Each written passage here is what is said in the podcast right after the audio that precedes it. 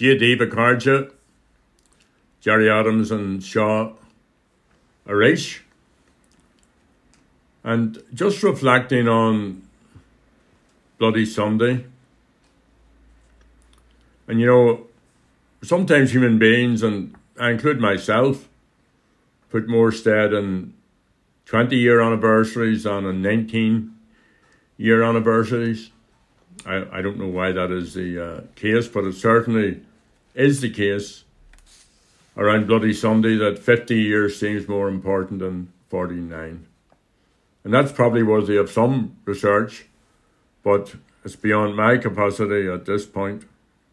But it is 50 years, half a century since that fateful day. In less than 30 minutes, it was all over. The shooting began at 10 past 4. When it ended, 13 men and boys were dead. Another was to die weeks later. Another 14, including one woman, was shot and grievously wounded. And on our television screens, we could see the deadly consequences. The still bodies in their pools of blood, one moment alive, the next dead. Lines of men being frog marched by British soldiers and forced against walls. Our community in shock. Bloody Sunday marked a watershed moment in our history. And for many, it also marked a personal turning point in our lives. I know that many of my friends, my peer group, reflected on our memories of that day as we recalled where we were when we got the news. It was a moment when many became convinced that a state could plan, carry out, and defend the public execution of citizens, that a state like that had no legitimacy. And many didn't know about Britain's recent colonial past, its use of counterinsurgency techniques, the application of state violence, including mass murder and torture, in advance, and to advance its campaign, its objectives in places like Kenya and Aden and Oman, and the employment of collusion and of counter gangs to kill political enemies and civilians. All of that was to become known after Bloody Sunday by more people. But for the avoidance of doubt, it should now be clear to everyone that killing people on Bloody Sunday was the intention, the plan, and the reason for the deployment of the paras in Derry. Just as it was in Ballymurphy months earlier. Following Bloody Sunday, and in the days and weeks indeed, it was all about the victims and their families. It was about demonstrating. It was about attending the funerals or other protests, including the Civil Rights March in Newry the following Sunday, but making it known that we would not be intimidated off our streets. And for many, it became a difficult emotional balance between shock and anger and a desire for revenge. It was a reminder of the injustice of the British state's involvement in Ireland and of the failure of politics. And as the British state's propaganda machine went into overdrive to defend the paras, and British and Unionist politicians accused the victims of being gunmen and bomb bombers, the anger and frustration grew. Seamus Heaney caught the mood. My heart besieged by anger, my mind a gap of danger. I walked among their old haunts, the home ground where they bled, and in the dirt lay justice, like an acorn in the winter, till its oak would sprout and Derry, where the thirteen men lay dead. That was Seamus's poem, The Road to Derry, or part of that poem. It took almost 40 years to clear their names. The families and their Friends and the other campaigners deserve great credit for their dignity, persistence, and generosity. And the commemoration Sunday ago on the 50th anniversary was a fitting remembrance of what happened. In June 2010, Martin McGuinness and I walked with thousands more from Free Derry Corner to Guildhall Square, the original destination of the Civil Rights March in January 1970, 1972. In Guildhall Square, the crowds cheered loudly as it became increasingly clear that the Saville report was going to exonerate the victims. Tony Doherty, whose father was killed by the Paras, put it well when they all eventually emerged to speak to a packed square. Tony said, The victims of Bloody Sunday have been vindicated. The parachute regiment has been disgraced. Widgery's great lie has been laid bare. The truth has been brought home at last. It can now be proclaimed to the world that the dead and wounded of Bloody Sunday, civil rights marchers, were innocent one and all. The parachute regiment are the frontline assassins of Britain's political and military elite. The report of the Saville Tribunal confirms this.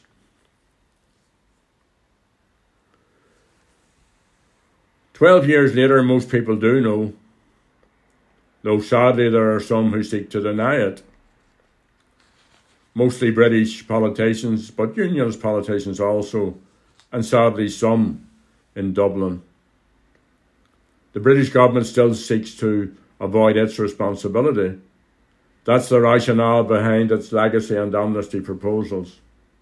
Its refusal to honour the commitment, for example, to hold an inquiry into the killing of human rights lawyer Pat Finucane. Why is this so? Well, it's simple. How could the British establishment expect its spies and spooks and killers to murder at their command if they are unable to guarantee them immunity from prosecution. When he apologised for the actions of the Paras, the then British Prime Minister David Cameron said, Bloody Sunday is not the defining story of the service of the British Army in Northern Ireland from 1969 to 2007. He was wrong. I said so at the time.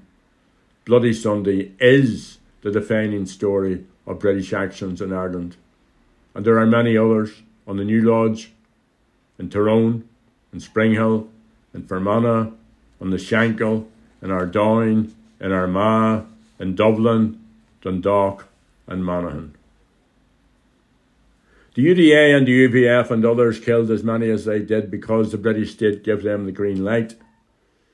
They armed the Loyalist death squads, they provided information on victims, the Glenanne gang and the Dublin Monaghan bombs were the work of the British state. The more than 200 civilians and Sinn Féin members and family members killed with weapons supplied by apartheid South Africa and British intelligence in 1987 was the work of the British state. And this week, the people of the Ormeau Road will mark 30 years from the day when UDA killers armed with British supplied weapons murdered five of their neighbours in the attack on Graham's bookies. These families do not want an amnesty. They do not want a statute of limitations. They want those responsible held to account. They deserve our support.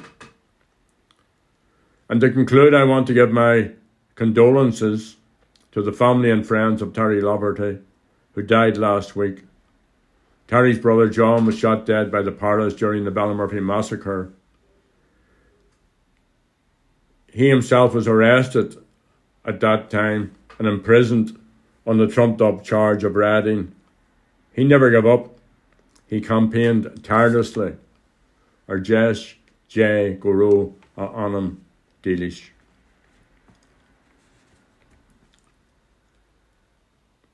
Julian Assange should be freed.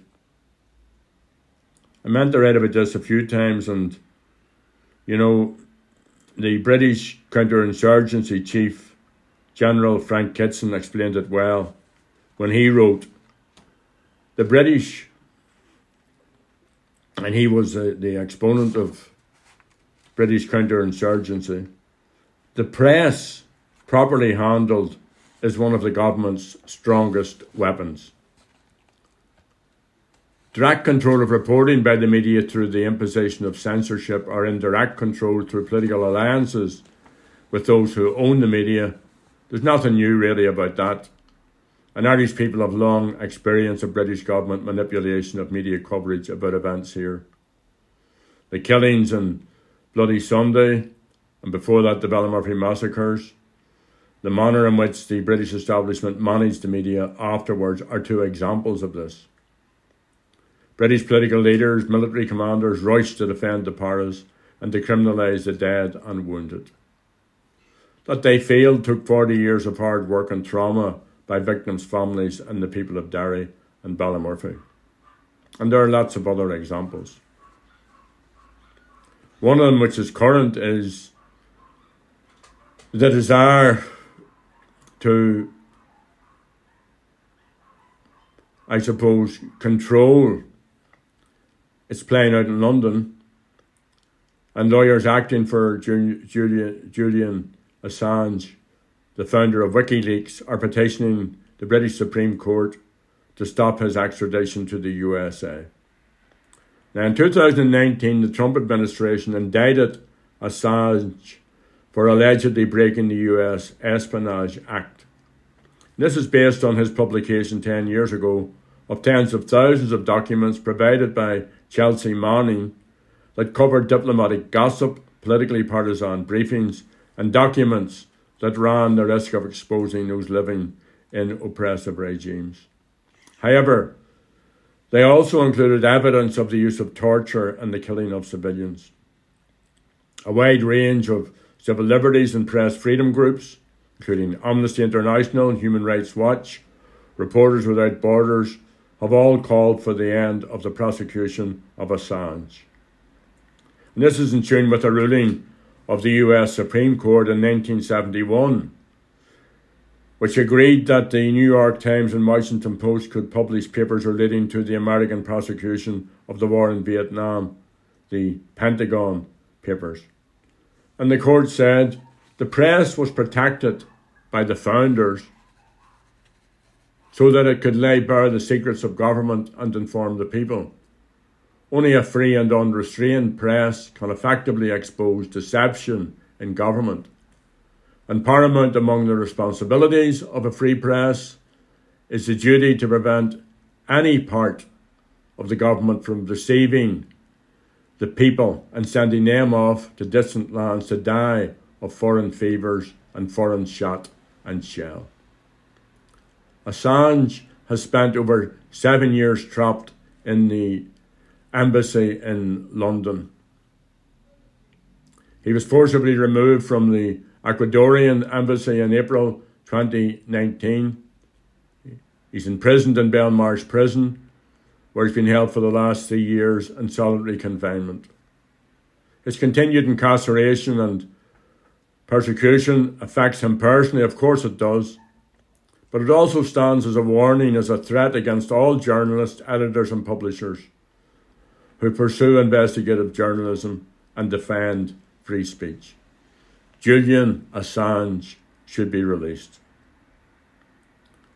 Just an update on Leonard Peltier, the Native American rights activist.